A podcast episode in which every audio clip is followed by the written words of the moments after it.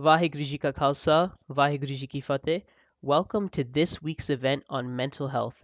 We are pleased to be joined by our guest speaker, Dr. Darshan Kaur who is a clinical psychologist, mother of two, and associate for Sikh Your Mind. Thank you so much for being here with us today, Benji. Take it away. Thank you, Baji. It's really a pleasure to be here. And um, like, it's awesome just looking down at this list of the people who are here and getting a sense of where you guys are all from. And it's like International Sangat. It's really awesome. Um, and it really is my pleasure to be here.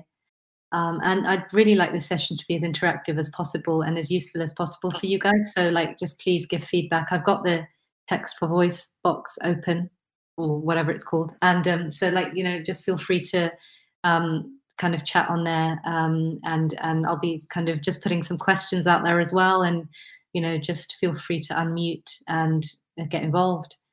Um, and so this um, this conversation is going to be about mental health. Um, and it's going to be about mental health but from a Sikhi perspective.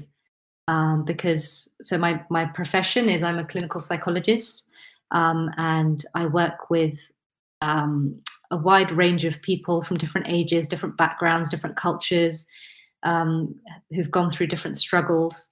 Um, but predominantly now, um, I work with the in the Sikh and Punjabi community, um, and I, have got a private practice, so I see clients who come in, um, and, and probably about ninety percent of them are, are Sikh.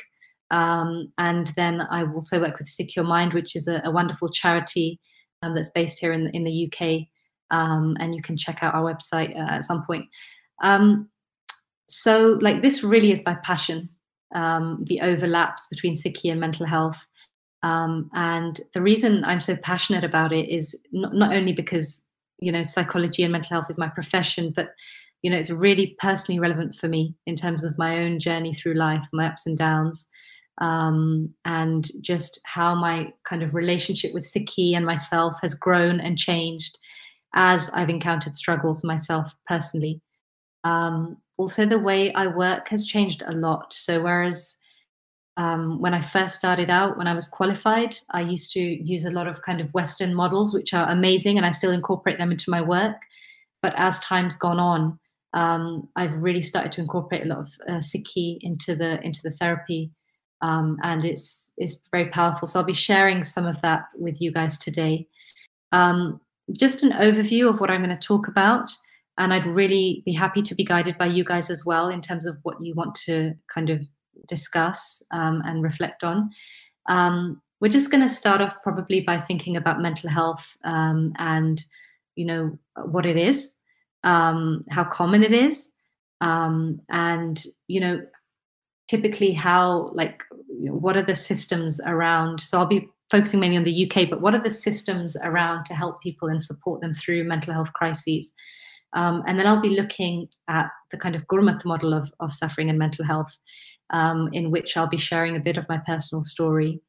Um, and then I think we're just going to be kind of going on to um, thinking about like Sikhi and our wellness and our well-being um, and and how we can use Sikhi in order to um, support our uh, personal development and um, personal development and growth and and how we can use use Sikhi to kind of manage and deal with challenges and, and I'd really like to hear your thoughts as well because I'm on my own personal journey with my own struggles and so it's always great to to share um, share kind of thoughts and advice as well.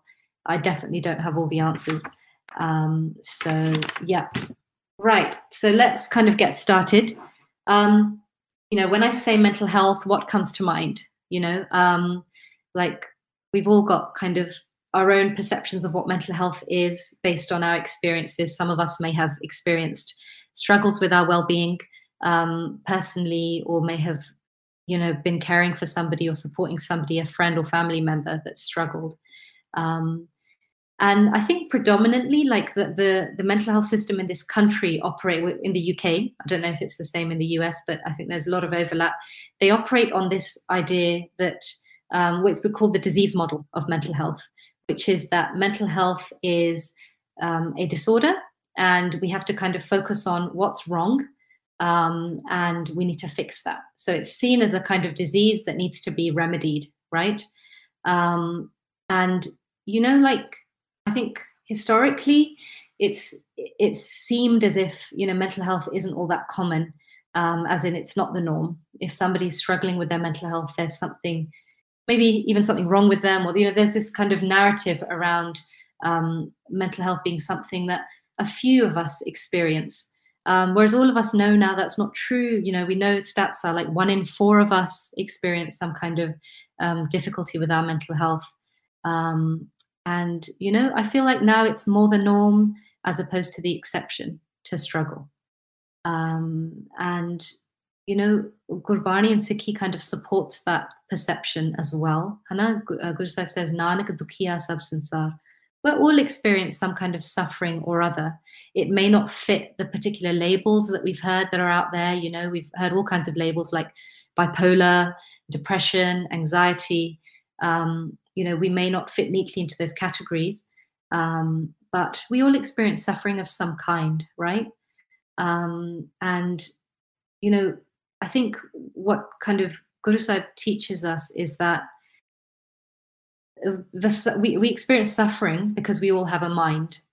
Um, and, you know, we'll go into this in a little bit more detail, but, you know, there's this kind of game of life going on, right? Guru Sahib's kind of created this game of life, and within it there are players. You've got the mind, you've got the Panchjor, um, you've got Chitragupt, you've got Atma, you've got all these players. There's this game going on, and the mind um, has to enter into this body, enter into this this playing field, and try and and then you've got the opposite team, which is the Panchjor, and they're always kind of kind of swaying the mind from here to there.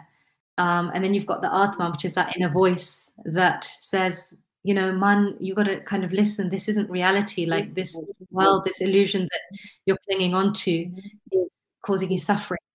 Um, and so, like, you know, Gurbani, if according to Gurbani, we are all suffering because we're all playing this game and we've all got to try and find our way through it.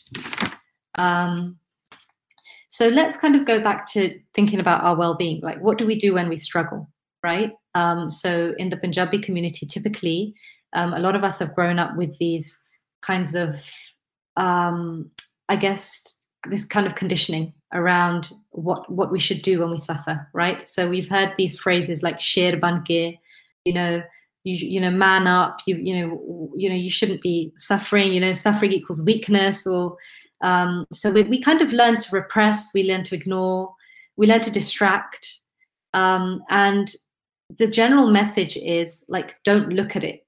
You know, if you've got a problem and you're suffering, you've got to just kind of nip it in the bud and get rid of it, basically.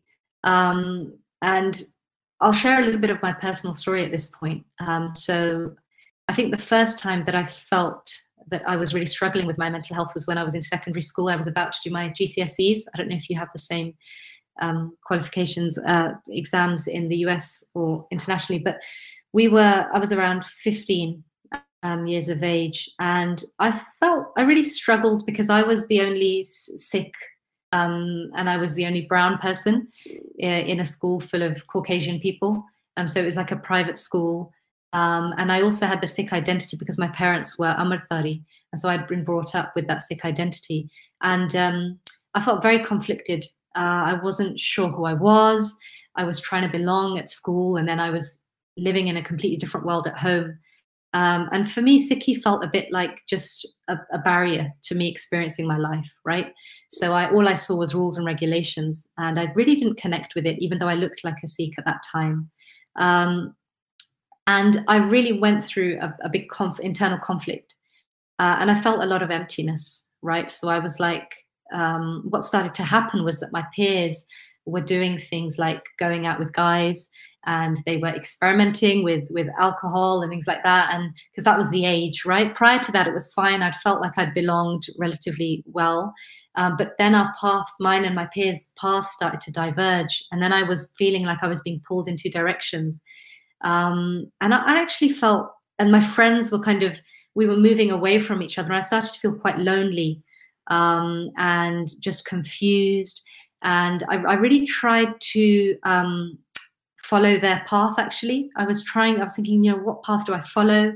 So I, I tried doing stuff like making myself look different, um, going out with them, um, you know, just just doing anything that I could to fill this kind of emptiness that started to develop um, at that point. Um, I didn't really know what to do, and I didn't feel able to speak to my parents.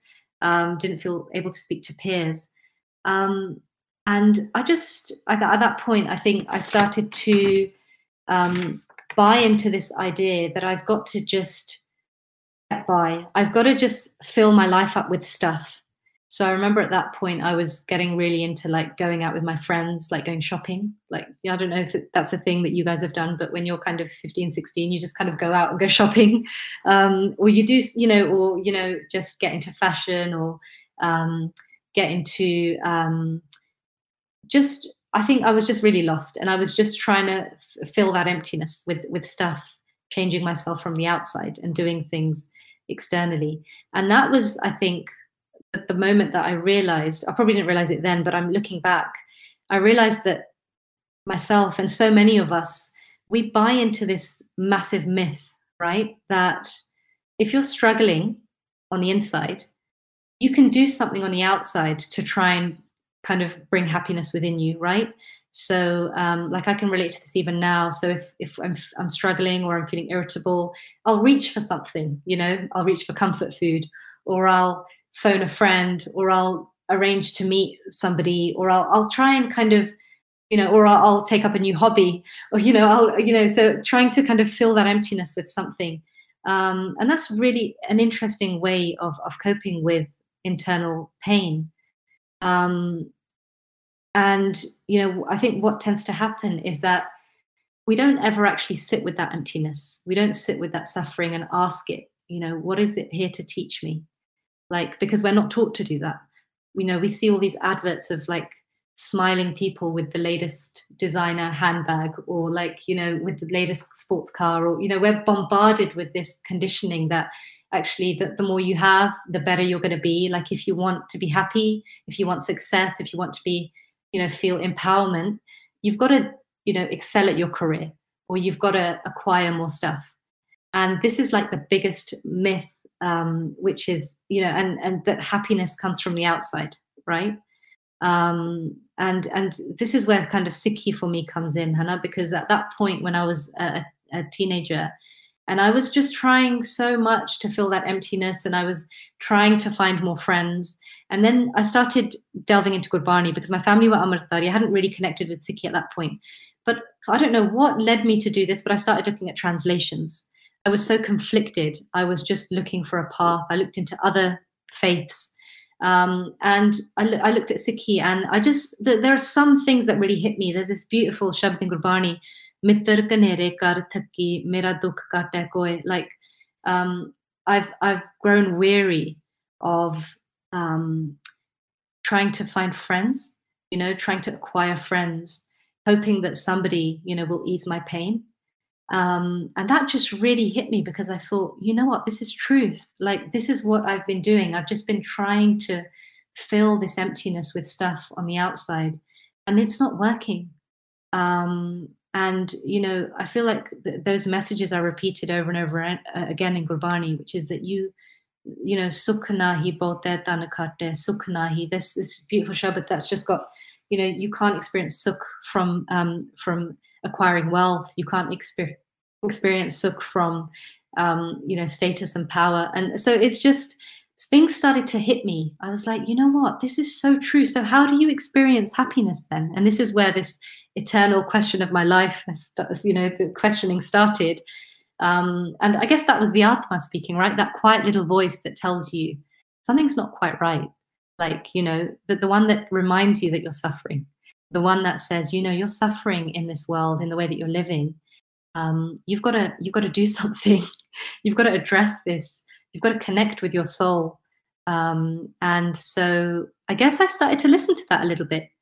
Um, and so just kind of fast um, forwarding a little bit, um, I think that you know, with the work that I do with clients and the, the internal work that I'm doing, um, I think that the way that I view suffering and stuff that happens around me, you know, because life isn't smooth sailing.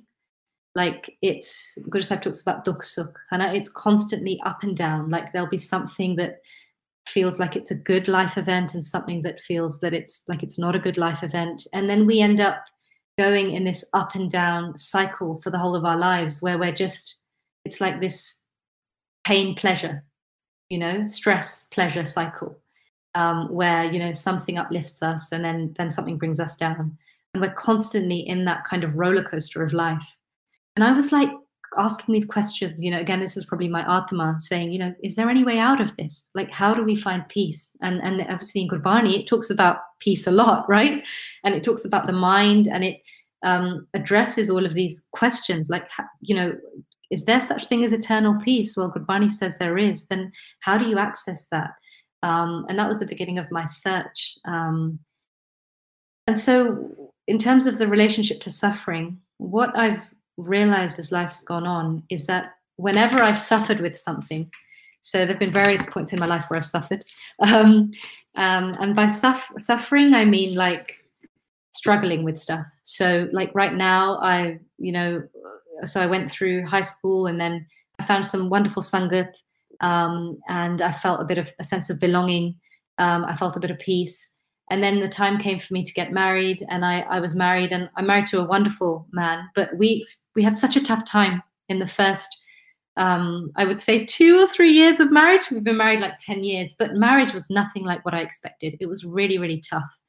Um, and i saw sides to myself that i had never seen before um, i was very angry. We had a lot of conflict. Um, and that was that re- i really struggled with that. And then when i had kids i had to learn to become a mother. At every point of my life where I've, I've experienced these challenges, I feel like it's forced me to go deeper into myself um, and kind of peel away those layers of myself, that identity that I've created over time to try and keep me from my pain. So I'm going to kind of explain that a little bit. What happens is that we end up, you know, because we're trying to fill ourselves and, and, you know, um, kind of experience happiness from the external world, right? By acquiring more. Um, you kind of end up creating this false identity, right? So, this false identity, which is that person that you show up as in the world. And then you've got this other part of you, the one that you have to live with, the one that, you know, when you're on your own and there's nobody else there, um, you know, you're not connected with anyone, you're not on your social media or whatever, it's just you. That one that sits there on their own and you know and, and that that person typically will that that's where all that kind of unhappiness usually is you know? So when i used to sit with myself i used to be like i feel crap. I feel awful. I feel useless. I don't feel good enough. Um, i feel stressed. I, I feel unhappy. I feel lonely and so what i did again would do something else you know i'd get another you know i'd, I'd look online for more clothes or um, I'd, I'd make a new friend. You know i would just that just keep that identity and grow that identity. Um, and you know i think that identity is the ego.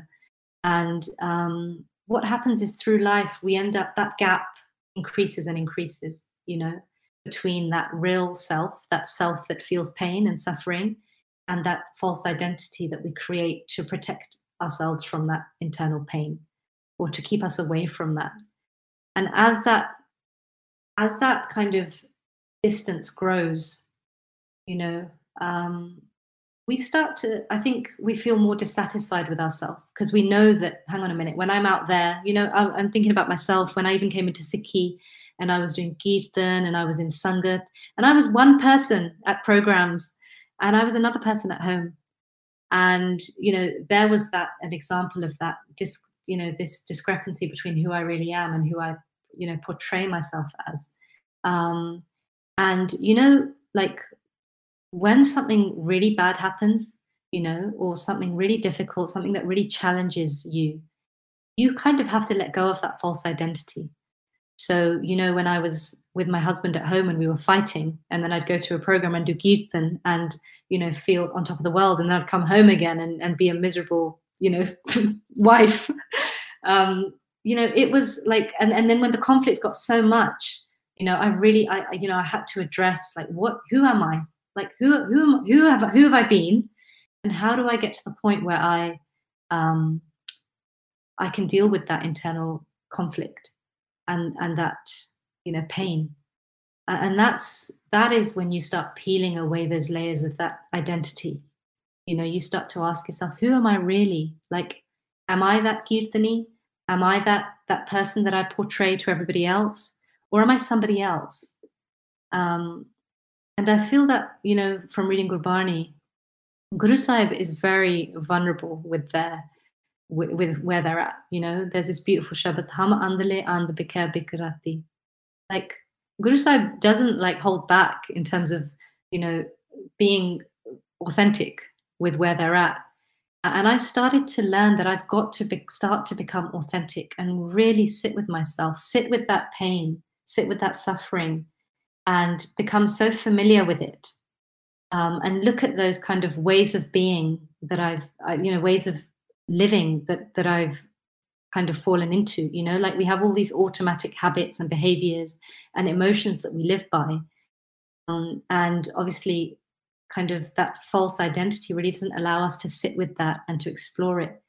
And guru sahib teaches us bande roj like i feel like all the way through gurbani i've learned that you have to actually do that internal khoj you have to sit with yourself as you really are and it's only then that you can start to chip away and and and ask the questions that need to be asked like how do i heal from this suffering? How do i find peace?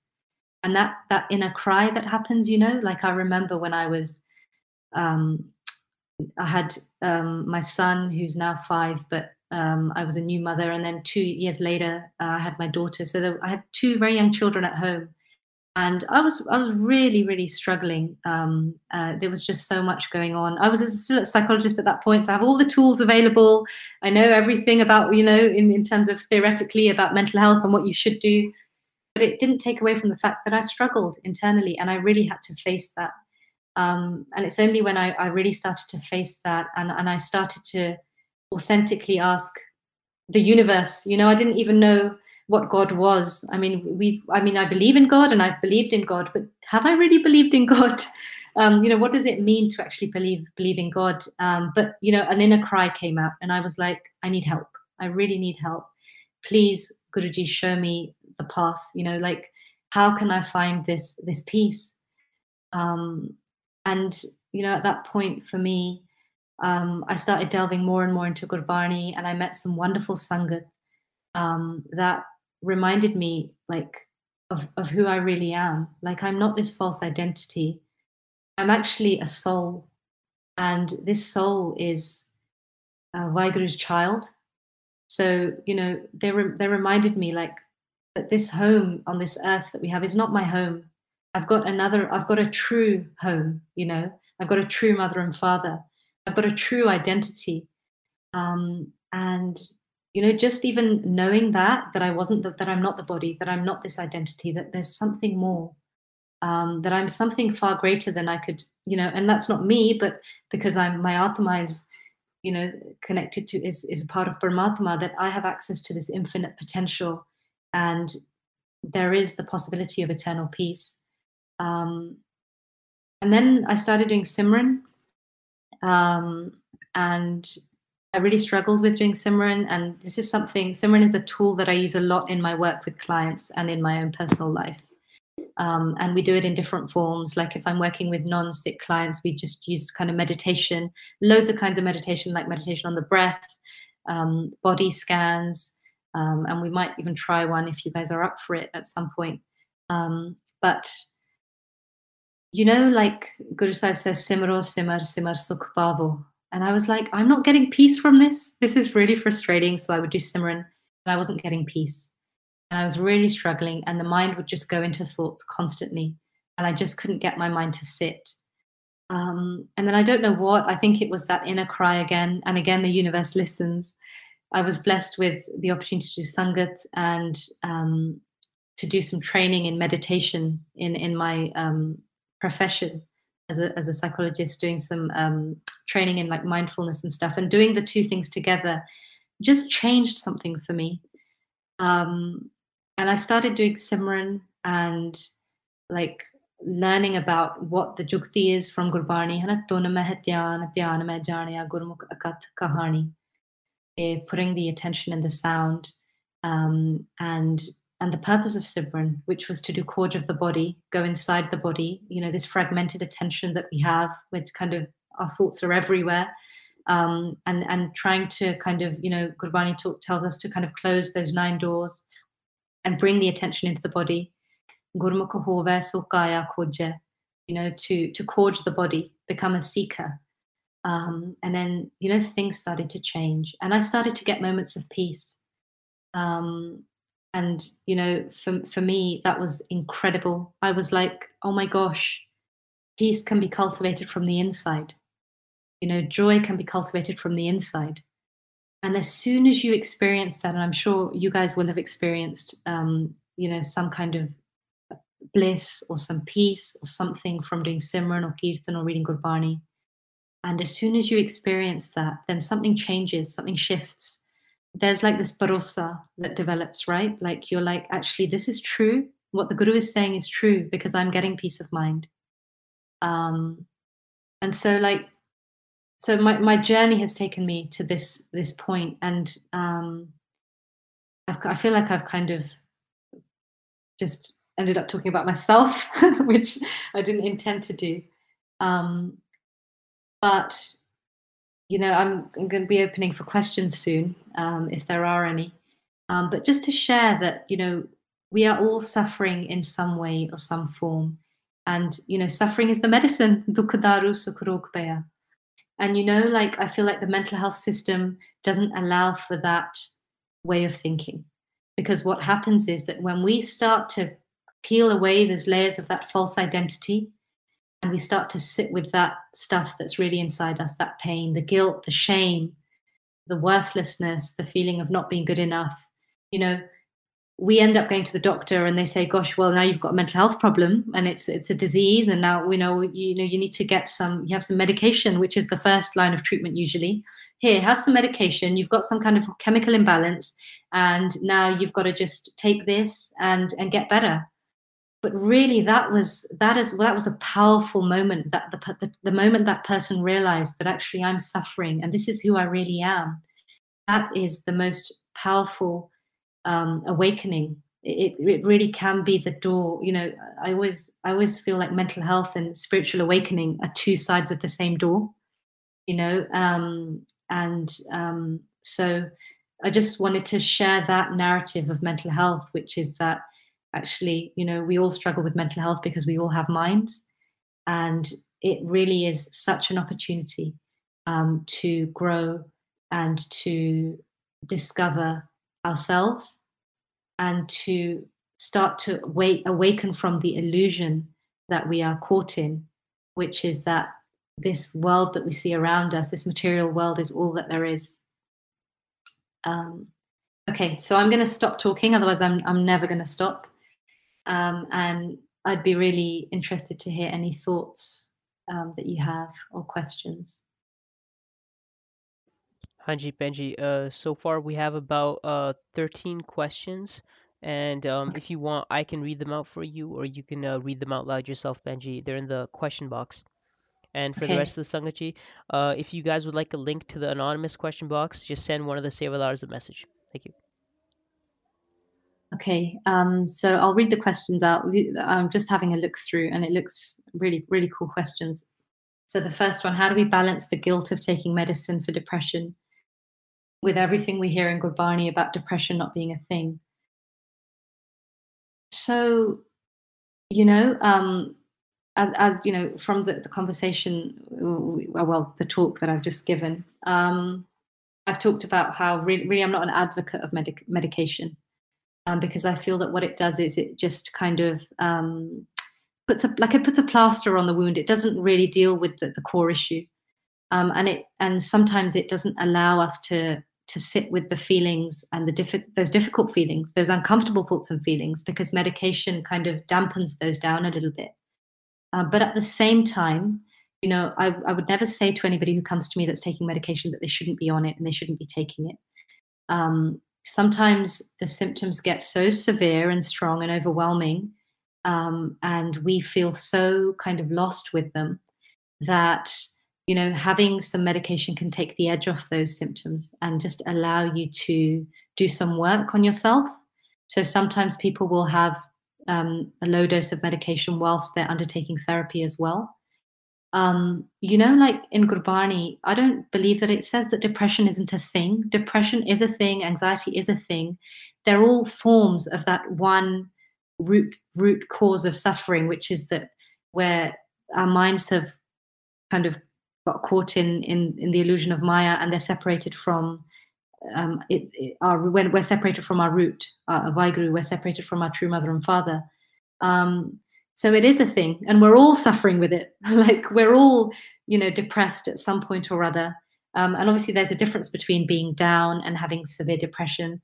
Um, so what happens is that when we become so down and we we don't feel that we have um, a way out, um, you know, we, we overthink to such an extent that the, the kind of santolan of our body and our mind, it kind of becomes disrupted. So the balance, um, and you know, Gurbani talks about that our mind is made of panchtat and our body is made of panchtat, and those the, the balance of those elements and things, it gets um, it gets kind of uh, yeah, it, the, the those that's get imbalanced. And and so like even for our physical health you know i don't believe it's wrong to take medication for that. Sometimes we need a little bit of um, balance and then we can start to work on ourselves. I hope that makes sense. Um, okay is there any research in international in intergenerational trauma um, caused by genocide and colonialism from a healthcare and anthropology perspective i'm sure that i don't know actually but there is a lot of research into intergenerational trauma, generally speaking. Um, but it would be really interesting to look into to whether there's anything around the, the 1984, the Sikhs. I don't think there is, but I'm sure that it, it is a problem. Um, and it's something that, you know, like the, the question is really good because we, we do struggle. We, we hold the trauma of our ancestors um, you know, and we can also heal the trauma of our ancestors. There's this beautiful Shabad Gurbani. I don't remember the first bit. I always remember the bit that says Pitri hoy udaro, that we can save our ancestors even through coming on this path and, and connecting to Vaheguru. Um, but I think that's definitely something that, you know, I'd be interested in exploring further. Um, thank you for that question. Is it bad to use marijuana for anxiety or depression? Okay. So um, I wouldn't say it's bad. Um, you know, I, I, think that some people use these drugs to take the edge off their um, their symptoms in the same way that they use medication. But the problem is that first thing is you're not dealing with the root cause. The second thing is these these drugs and, and including medication, but but marijuana, they become um, addictive.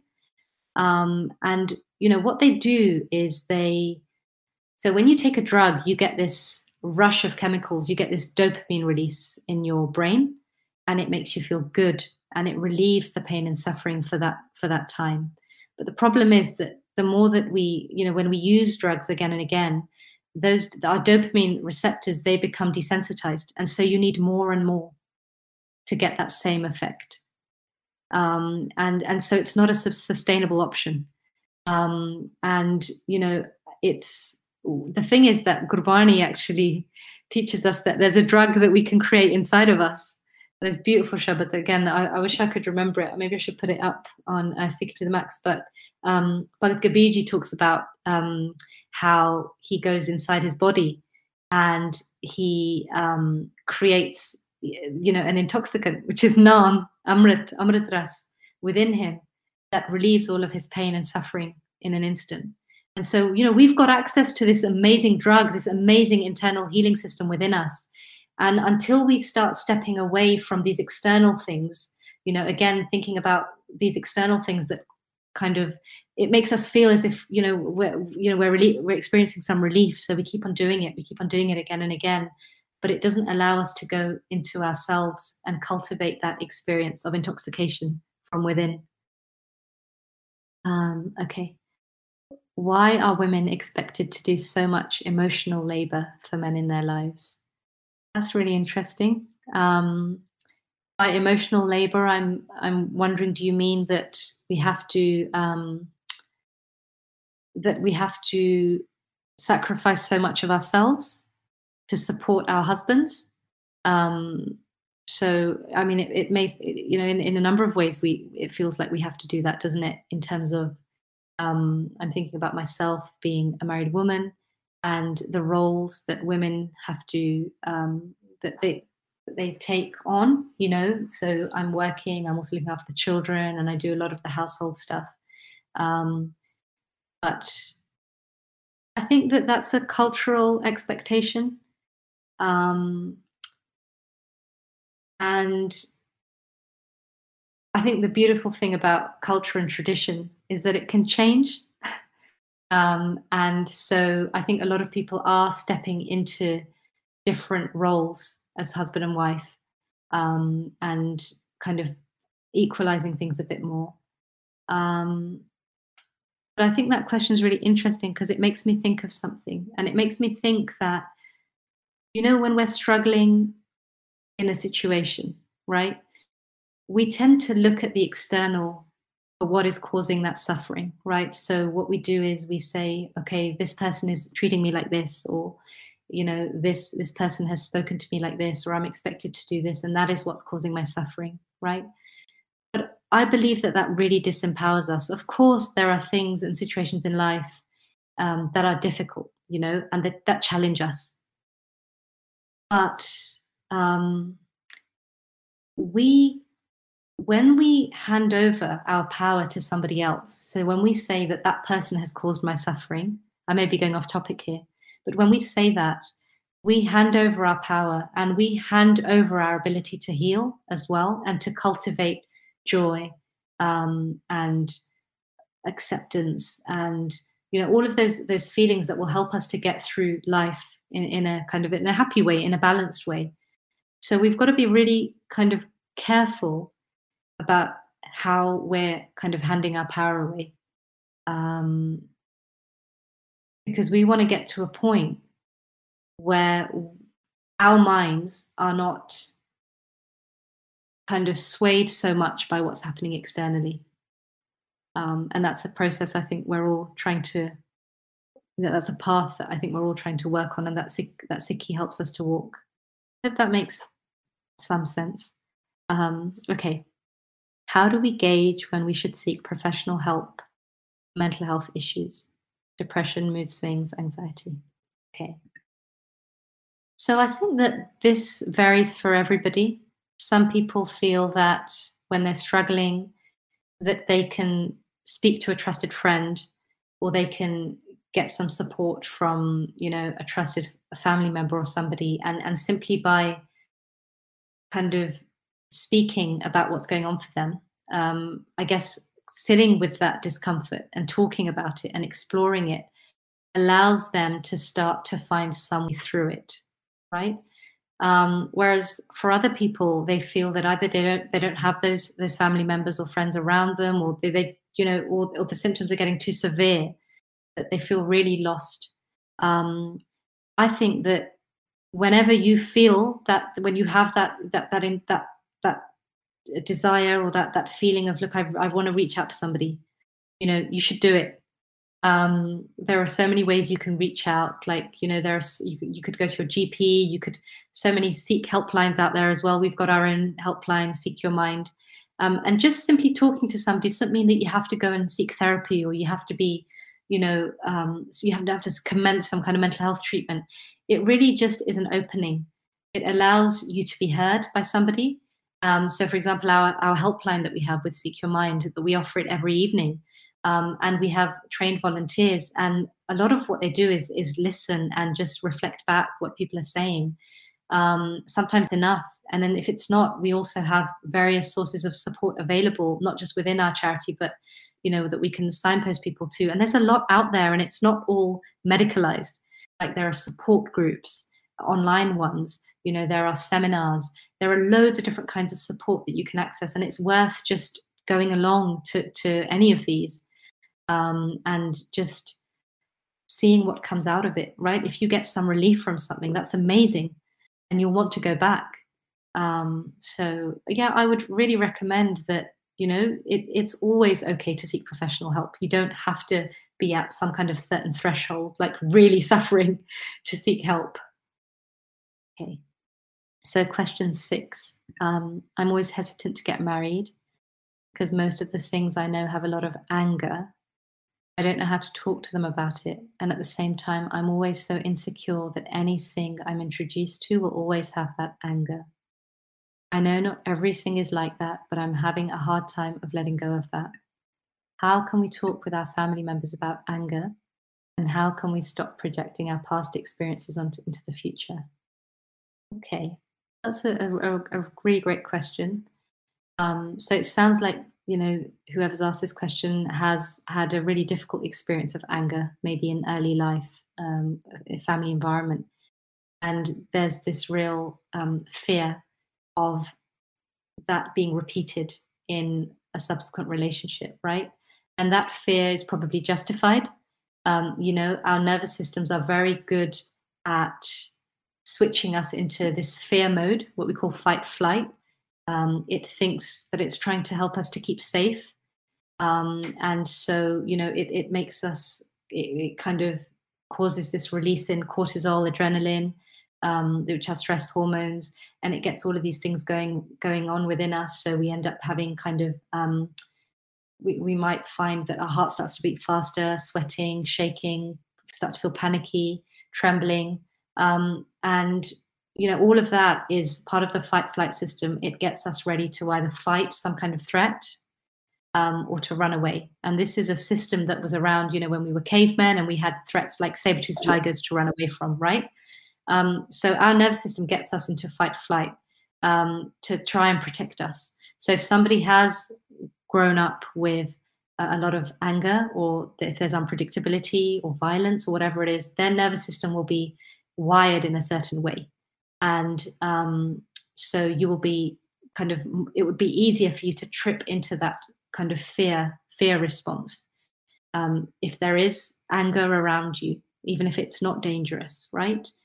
so that's i feel like you're in that state where there's you know that whenever you meet anybody immediately there's this kind of alarm system that goes on within you which is like stay away stay away this could be danger um, and so what we need to do right for you to move forward and for you to be able to open up and trust somebody else and and form a relationship with somebody else you know and trust that person um, is is you'll have to start working on rewiring that nervous system right? So um, really and that's uh, that is a process a lifelong process but you know just kind of delving into yourself learning about the fight flight system you know googling it looking about you know rewiring nervous system. There's loads of techniques breathing meditations um, looking for safety cues. You know does this is this person actually displaying signs of anger right now? Like can i see this?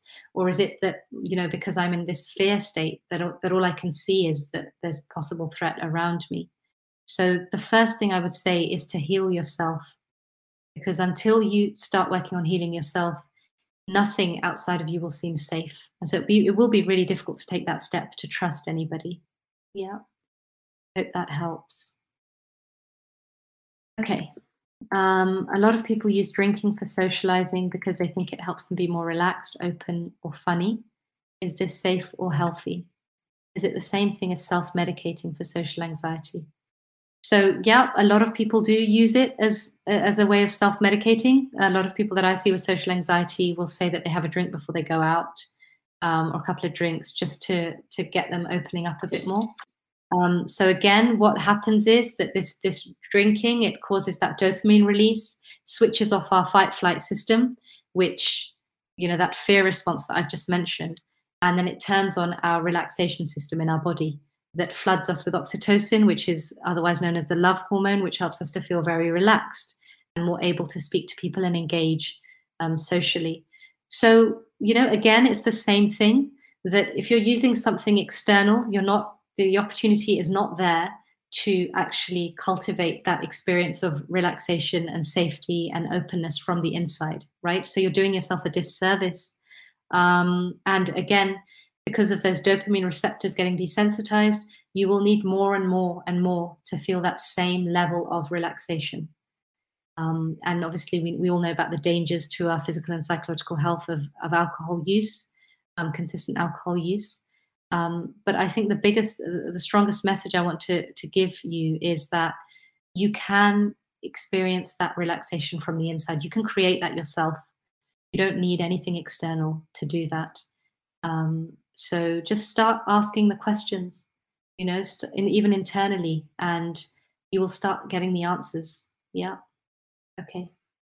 Does TV make our mind wander and cause depression if it's in excess?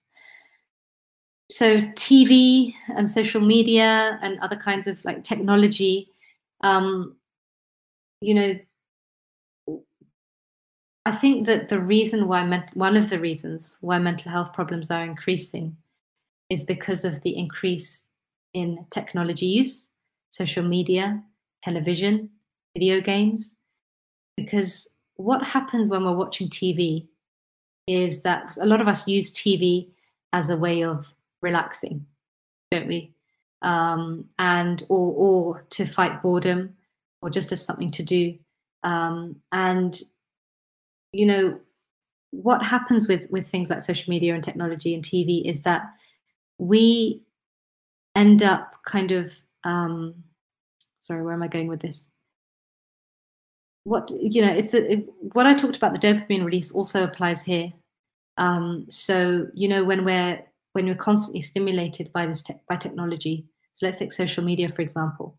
Like how many of us scroll through look at facebook look at instagram then open emails then look at whatsapp? Like this is the age of distractibility like we have like very short attention spans because of um, the amount of technology in our lives.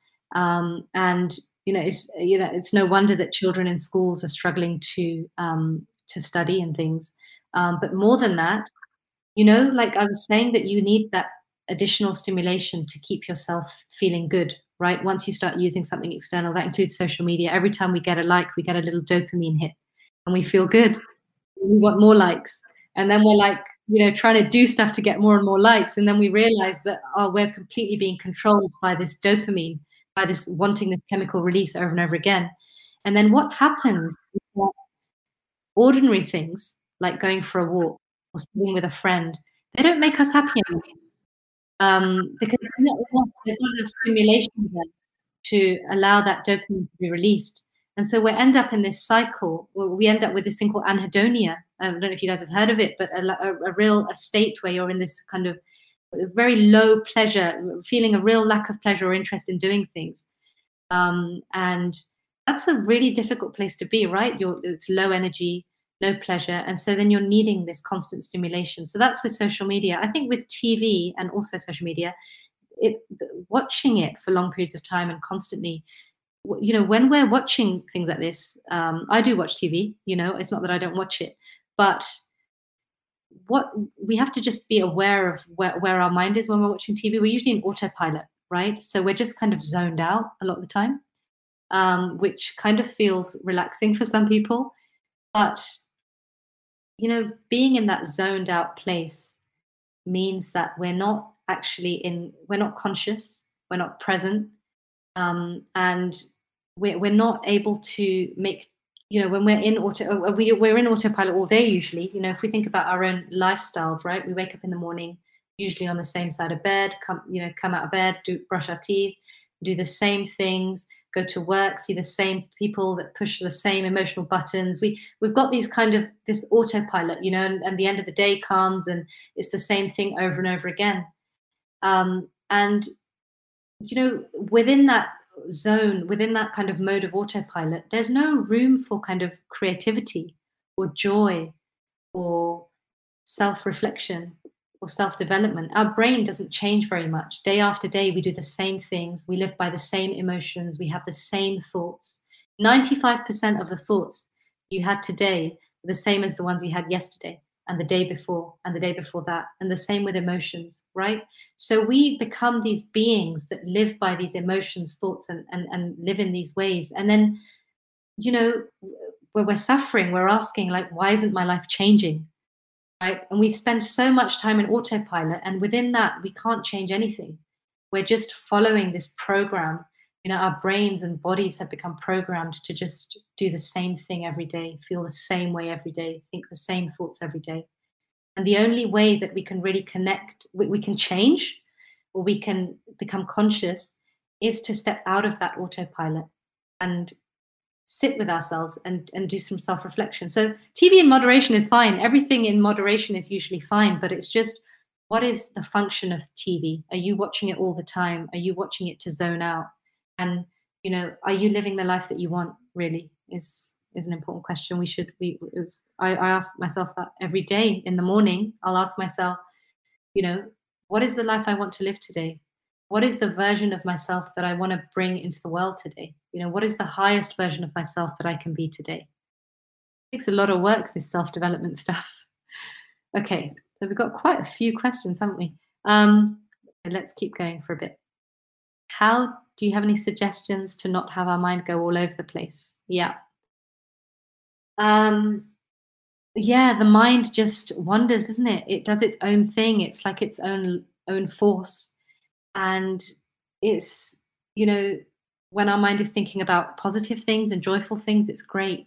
But the mind doesn't usually stay in that place. It will usually go to the negative more often, you know. And there is a reason for that. We have this negativity bias as human beings um, you know, it goes back to the caveman caveman days when actually it was better to be that caveman who was safe rather than sorry, that was looking out for all of the negative things that could happen, that would see this bush and think it was a saber-toothed tiger, you know, as opposed to a blueberry bush. Um, you know, it was it was better to have this negativity bias. You'd survive more. You know, you, would be more likely to survive. Sorry. Um, so we've got this inbuilt negativity bias, and our, our mind just kind of goes off on one whenever it wants. So we've got to train that mind. Um, and, you know, I feel like the, the path of Gurbani and Sikhi is all about understanding the mind, understanding what is taking the mind into thoughts, right? We have these bands stored within us. And the way that they operate is that they bring us thoughts constantly, right? What are, you know, thoughts about everything and anything. Um, and that often those those thoughts take us into a lot of suffering and pain, right? So the method, um, there are lots of ways of um, trying to settle the mind, but it takes practice. Um, the first thing probably I would suggest is to notice the mind. So just become like a watcher of the mind. Notice, you know, what what, what the mind does during the day, when it wanders, when it's still, um, and just sit sit with that mind for a little bit and, and notice. And then you've got to start to settle the mind. And how do you do that? You've got to bring the mind to a, a kind of a point. You've got to bring the mind to a point in order for it not to wander. Uh, you know, so some people use the breath, some people use a mantra like Vaheguru, um, Satnam, Ram, Allah, whatever. Like whatever your religion, whatever your faith, you, you can use a mantra to be like an anchor, you know, or the breath. So we could even try it for a moment now. So if if you're here, Benji, you or Baji, who has asked the question, um, just like take a minute right now to just notice the flow of breath in your body. You might notice it just beneath the nostrils. And just kind of tune into that breath. And what will happen is naturally that the mind will wander perhaps you'll have thoughts like, why are we doing this exercise? This isn't what I asked. Or what am I doing tomorrow? Or, you know, what did that person say to me? And why did they, you know, whatever the thoughts. And just you notice the thoughts and then gently bring your attention back to that breath. You know, that flow of breath that you can feel just below the nostrils, you might be able to feel it, or with the rising and falling of the chest. And just notice that whenever you bring the mind back to the breath, there's a bit of peace there. And then the mind wanders again. And then you bring it back with compassion. And then it wanders again. And then you bring it back. And that's how you train the mind. And if you're using the mantra, then you could do it like this. So you could chant Vaheguru and then you could just, we'll do it for a minute, right? What we'll do is we'll, we'll do Simran for a minute or for 30 seconds. And whenever we notice thoughts, we understand that this is just the game of life, that the Panchchora are going to be bringing thoughts. And our job is just to come back to the mantra, right? Why, Guru? Why, Guru? Why, Guru? Why, Guru? Into the sound. Why, Guru? Why, Guru? Why, Guru? Why, Guru? Why, Guru? Why, Guru? Why, Guru?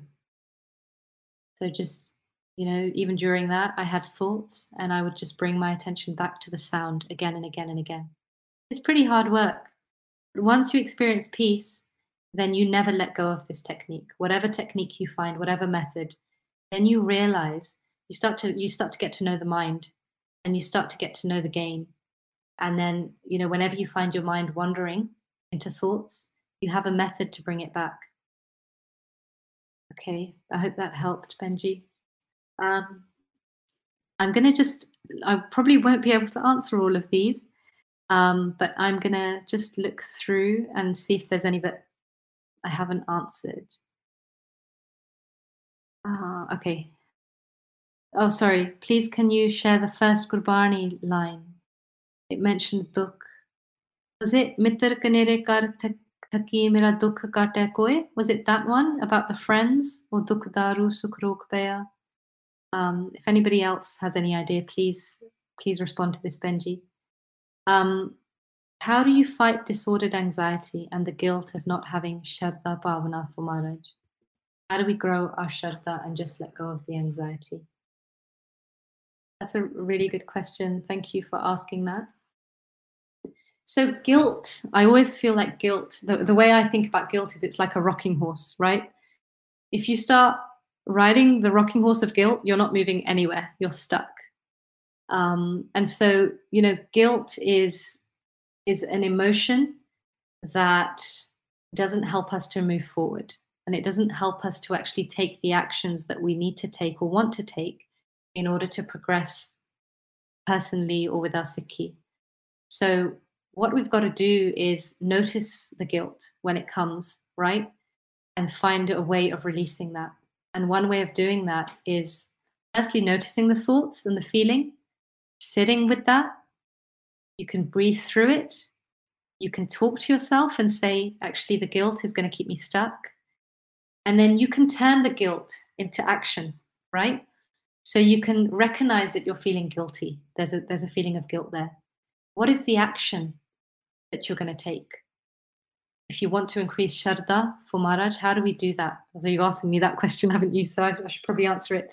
Um, Shraddha, um, I guess you're meaning like faith, um, Shraddha, and I, I don't know how to translate it exactly, but you know, when we start to um,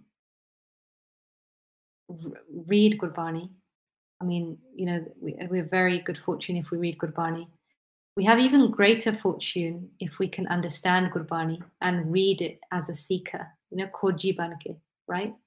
And then we have even greater fortune if we're able to take action and, and live according to Gurbani, right? And and that that is like a stage by stage thing for, for some people. For some people, it it's very easy for them to to live um, Gurbani, but for for myself, for example, um, you know, I've gone through various points in my life where I've been a Sikh and I've had the identity and I've also felt connected to Sikhi, but there'll be times when I don't feel connected at all.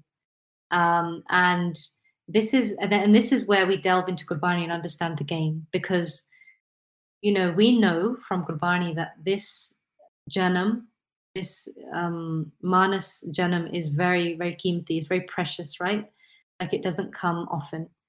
Um, and like we know that Sikhi teaches us that we in order to like make use of this janam like we've got to take action and we've got to work on ourselves and um, live in accordance with Gurbani, do Simran, and just read more and understand more and delve into Gurbani more. Um, but it takes time. And the fund, the team of the fund, the opposing team, so you've got the mind that's trying to play this game um, and is trying to walk this path of love. There's two paths. And in Gurbani, it says. You've got two paths. You've got the path of live and you've got the path of tat. The path of live is the path of love, sant kamarig, the path that takes us to Waheguru, and you've got the path of falsehood, which takes us away from um, falsehood keeps us within this illusion of Maya, right? So Panj Chor want us to walk the path of tat. And they're actually, they've been given hukam by Waheguru themselves that this is your job in the game. And the mind that did receive some training in the mother's womb Hannah, on how to play this game of life, this game of love, has forgotten it when they come into the world and they become attached to Maya. And the mind, the mind forgets. And so we are this man bacha of Waheguru, our minds, right? We're, we're children and we're trying to walk this path. And we do get confused and we do get lost and we do feel disconnected from Waheguru sometimes, right? But we have to keep going back to the Guru and you know i was just trying to think of of um, a gurbani book but um ula man samjay gur shabdi we just have to keep going back to the guru. And the guru and Waheguru they're they're, very, they're all compassionate right?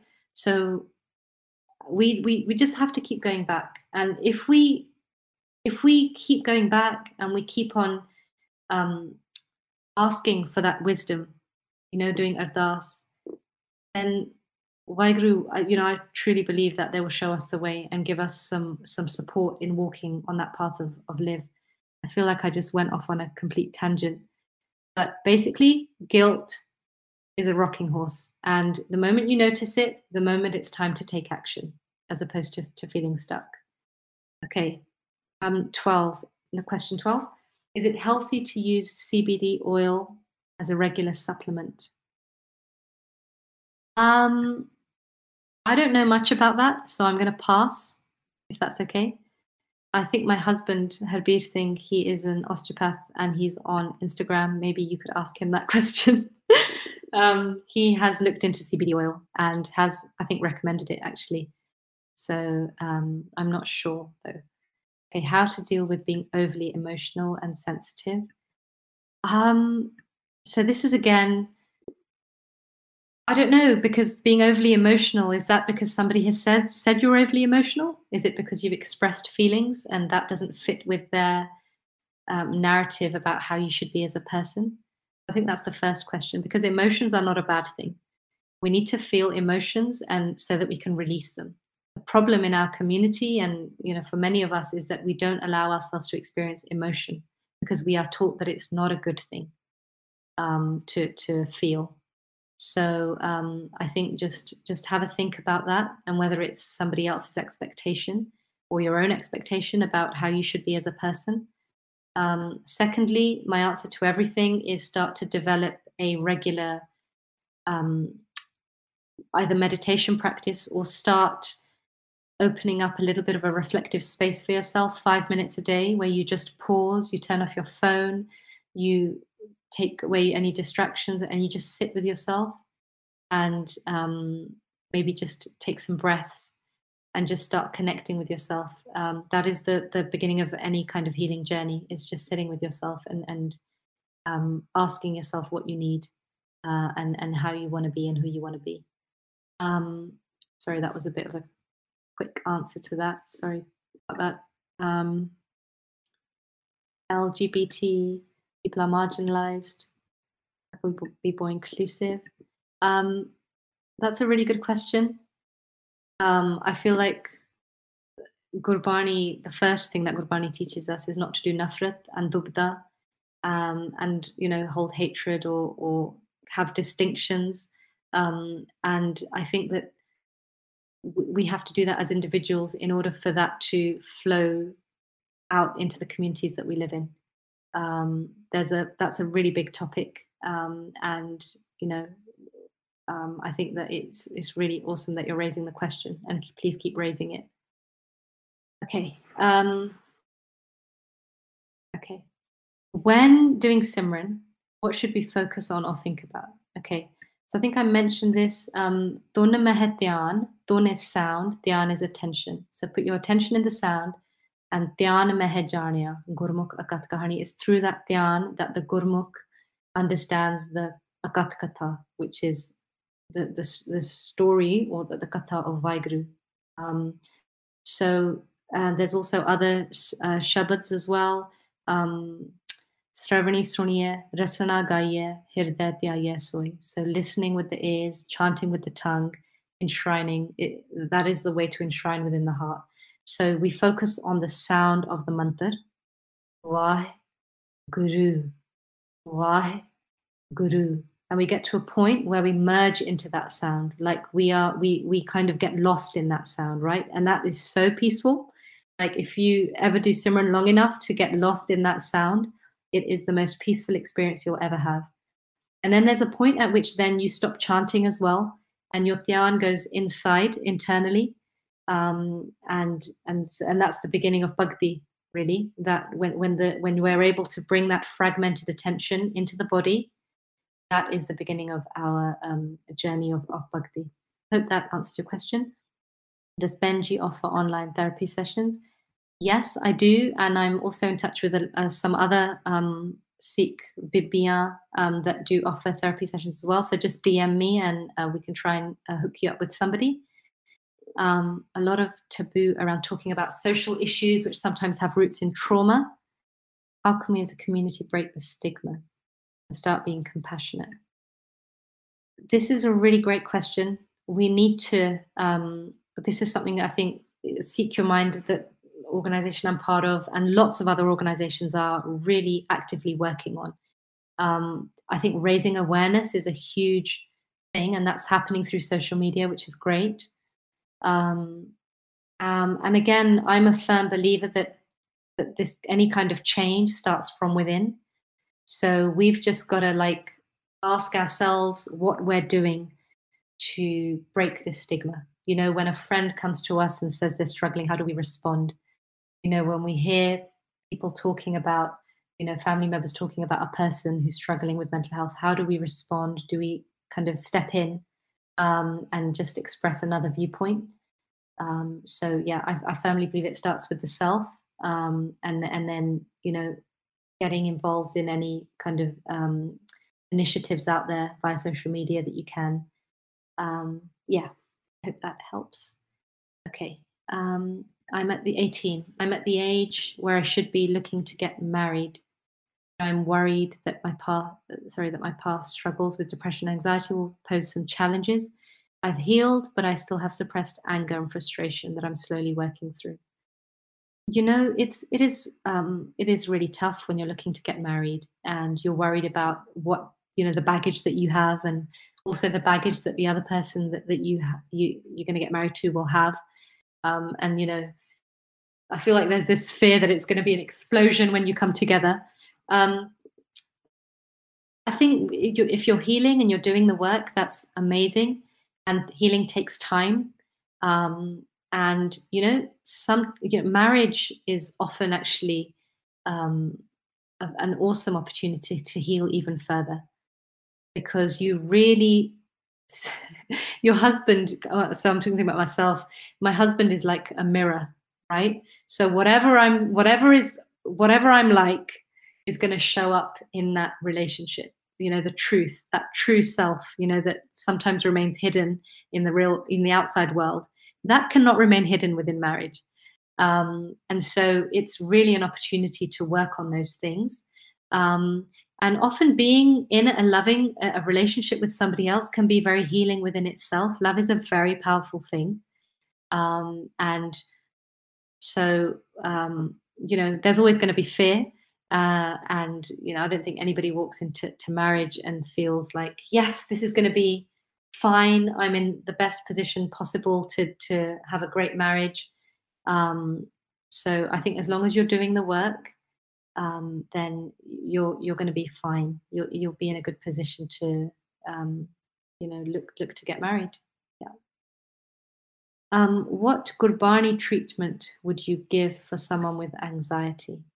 How do I get to the root of it and relieve the pain?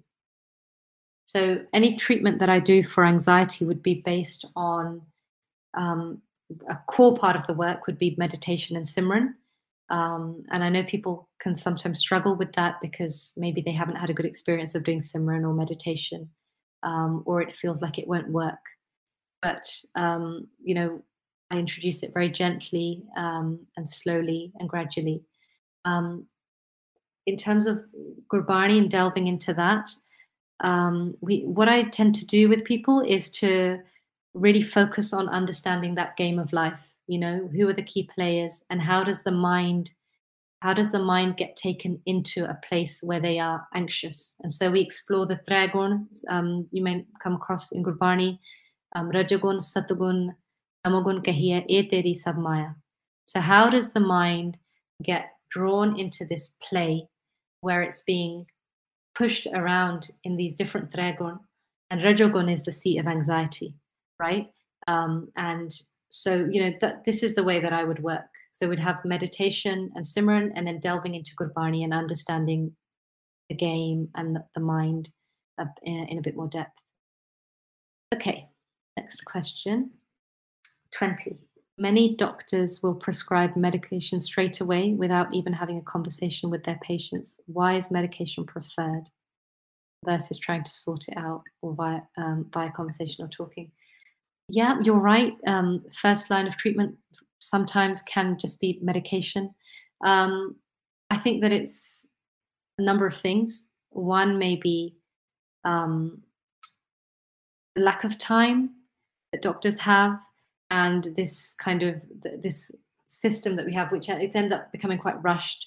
So doctors will just feel like maybe the easy the quick option is just you know just to give medication. Um, I think that some doctors believe that uh, they have this kind of medical model of mental health, which is that disease is caused by a chemical imbalance, um, which I don't believe at all, and the science doesn't support. Um, but it's this outdated view that this narrative that's been around for centuries. Um, and I think some GPs and some professionals still hold that narrative. Um, so, yeah, I think that's probably a couple of the reasons. 21. What is the best way to start going to therapy? The best way is to contact a few therapists so have a look online. In the UK, we have a couple of directories. We have Psychology Today, um, we have Counselling Directory, um, and on social media, there are a lot of. Um, there's a Sikh, I think there's an Asian, South Asian and Punjabi or something therapist directory as well. That's an international one. The best thing to do is to call a few people up and just have a conversation. You'll get a feel for that person. You'll get an, a sense of the way that they work you have an opportunity to ask questions. And from that, you will get a sense of whether you're going to feel comfortable talking to a particular person. Um, and I feel that how you feel with somebody overrides professional qualification. I think that's the best indication um, of you know whether you whether you feel like you're going to be able to be helped by that interaction. Okay, um, so there's loads of questions coming up, and for me, it's like almost 10:30. So I'm to try and um, maybe rush through if that's all right, and skip some. Sorry if I skip you, and you can always DM me or DM Sikh Your Mind um, via Instagram. Um, okay, I'm going to move. Exercise is one thing that can help help mental health. How strong are its benefits? Exercise is actually a very powerful tool um, because what it does is it regulates your nervous system. Um, it um, it counteracts the effects of those stress hormones that build up in the body. Um, you know, bearing in mind that our bodies are only are designed to be in a stress state for very short periods of time at a time. But what happens with us is that the stress response remains activated for a really, really long time. And that has a detrimental effect on um, our physiology and our psychology. Um, so that's because we have frontal lobes and we can think a lot about problems. And just by thought alone, we can activate our stress response system. So I'm going to give you an example. If you've got a zebra and it's running, you know, it's in in the in the wild and it's running away and it's being chased by a lion, um, the zebra's stress system will be activated while it's being chased. And once it's got to safety um, and the lion is out of sight, that stress response will shut off and the, the relaxation response will turn on immediately and, and the zebra will be fine until the next predator comes along. Because the zebra doesn't think about what's just happened, it doesn't try and predict whether it's going to happen again, it doesn't worry about what's, you know, so with, with us, we do that. So we end up um, activating our stress response um, over and over for long periods of time, and our bodies are just not designed for that. So exercise is a, is a really good way of um, counteracting again an effect of, the, of that stress response. Um, I'd really recommend it. Okay, I'm going to move through. How can we teach our children emotional resilience? So, the best way of teaching our children is by teaching ourselves. So, children, you know, it's what do they say? What is that quote? It's getting late here, so my mind's getting a bit fuzzy. But um, children do what they see rather than what they're told, right? Um, and so, a child learns how to deal with their emotions from observing us and from the way that we um, respond to their emotions. Um, so that's just something to bear in mind, and just maybe asking yourself the question how do I develop emotional resilience in myself? And that will give you part of the answer to your question. Um, the concept of Chardikala makes me a more resilient person. Psychological evidence. So I don't know if there is any psychological evidence um, but for me, I mean, Chardikala maybe translates to um, this kind of a, a state of empowerment and um, and also like a, a kind of a, a, surrender that whatever happens is in Guru's hukum, right? Um, and so, and uh, Gurbani gives us the guarantee that that kind of state is possible through following the teachings um, of Gurbani and, and living Gurbani.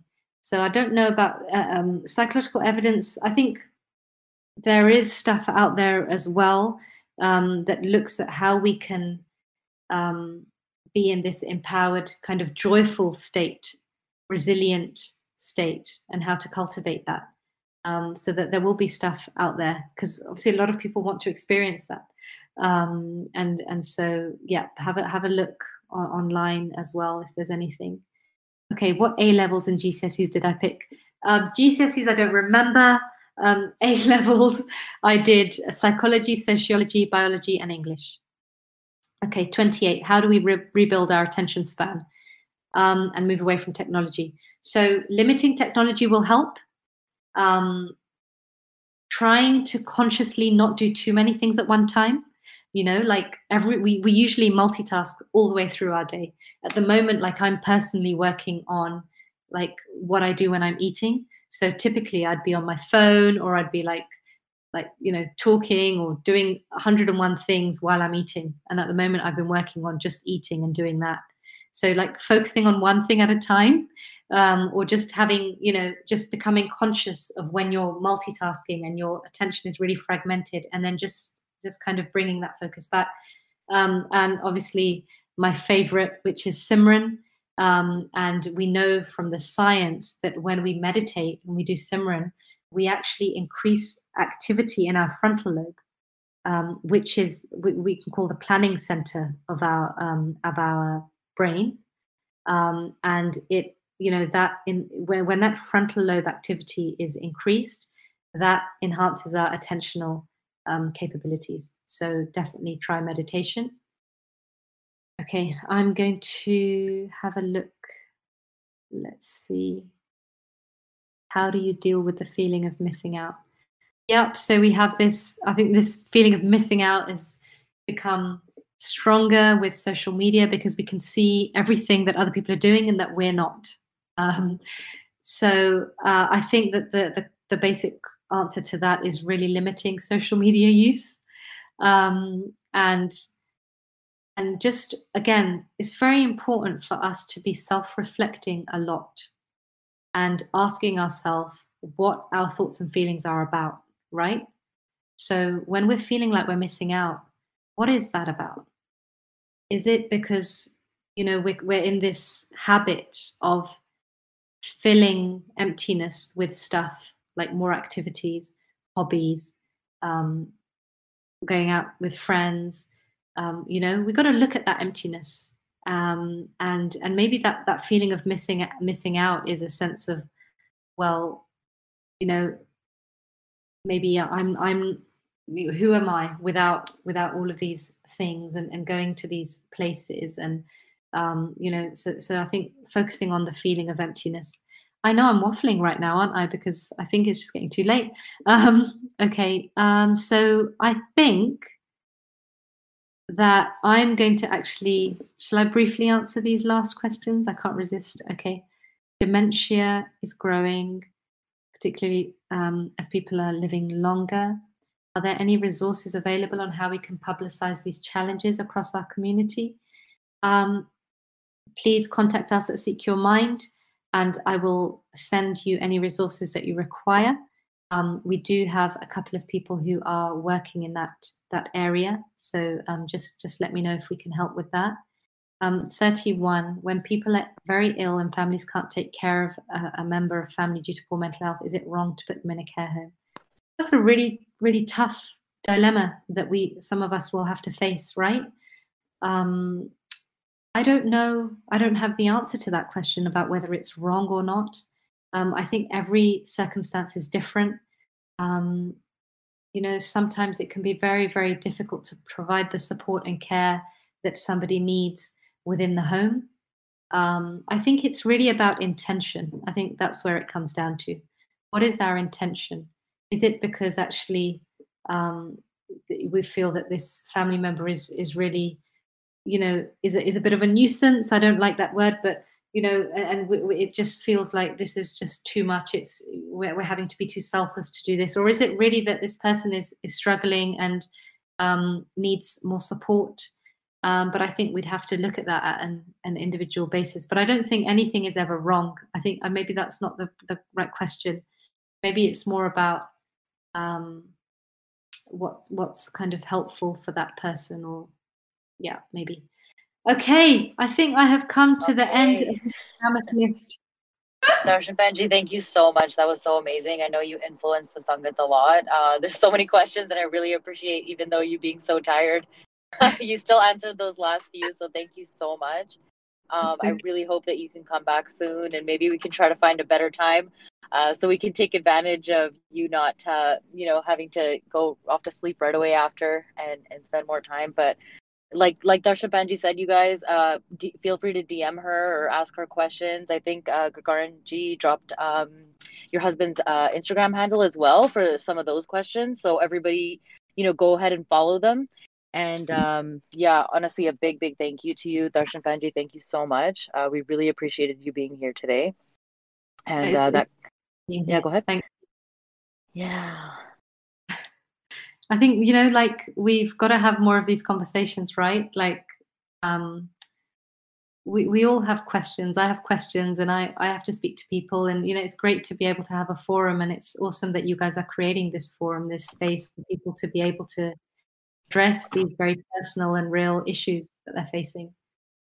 Yeah, this is a really good space. I really, I really do want you to come back. I think I have so many personal questions for you myself. So um, probably the question list would have been longer, but um, yeah, please, please make sure that you come back. Uh, I know you impacted a lot of the sangats today, and um, if if that's everything, um, thank you for answering those last few questions. I think Sangatji will wrap up the event today. Thank you everybody for coming, and make sure you please follow uh, Dr. Dashankar and her husband as well on Instagram and uh, she's opened the space to reach out if any questions were missed. So, uh, Waheguru Ji Ka Khalsa, Waheguru Ji Ki Fateh. Waheguru Ji Ka Khalsa, Waheguru Ki Fateh.